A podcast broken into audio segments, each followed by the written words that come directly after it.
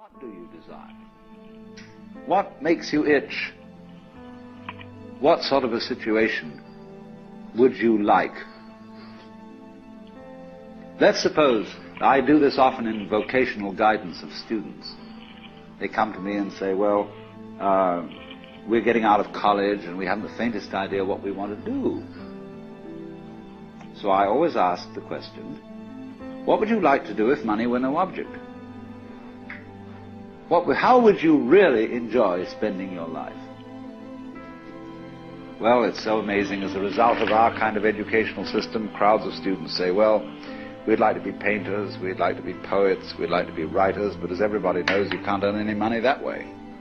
Or another person says, well, I'd like to live an out-of-doors life and ride horses. I said, do you want to teach in a riding school? Uh, let's go through with it. What do you want to do?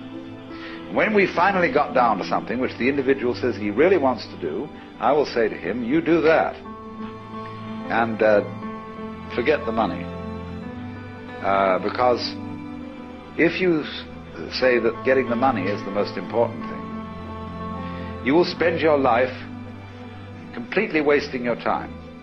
You'll be doing things you don't like doing in order to go on living, that is, to go on doing things you don't like doing, which is stupid.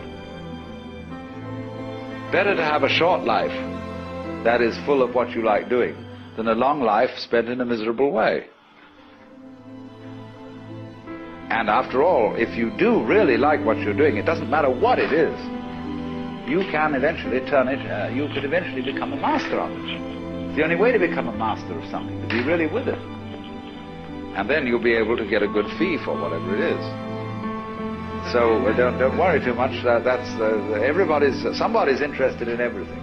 And anything you can be interested in, you'll find others will. But it's absolutely stupid to spend your time doing things you don't like in order to go on spending things you don't like doing things you don't like and to teach your children to follow in the same track.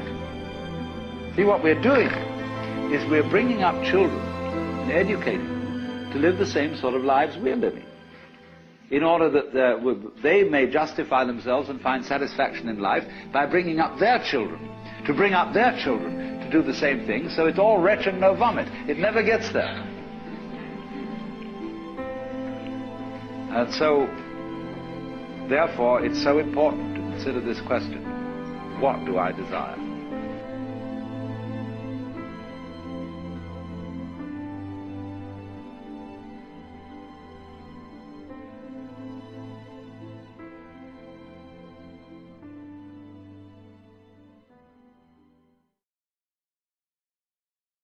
Thank you.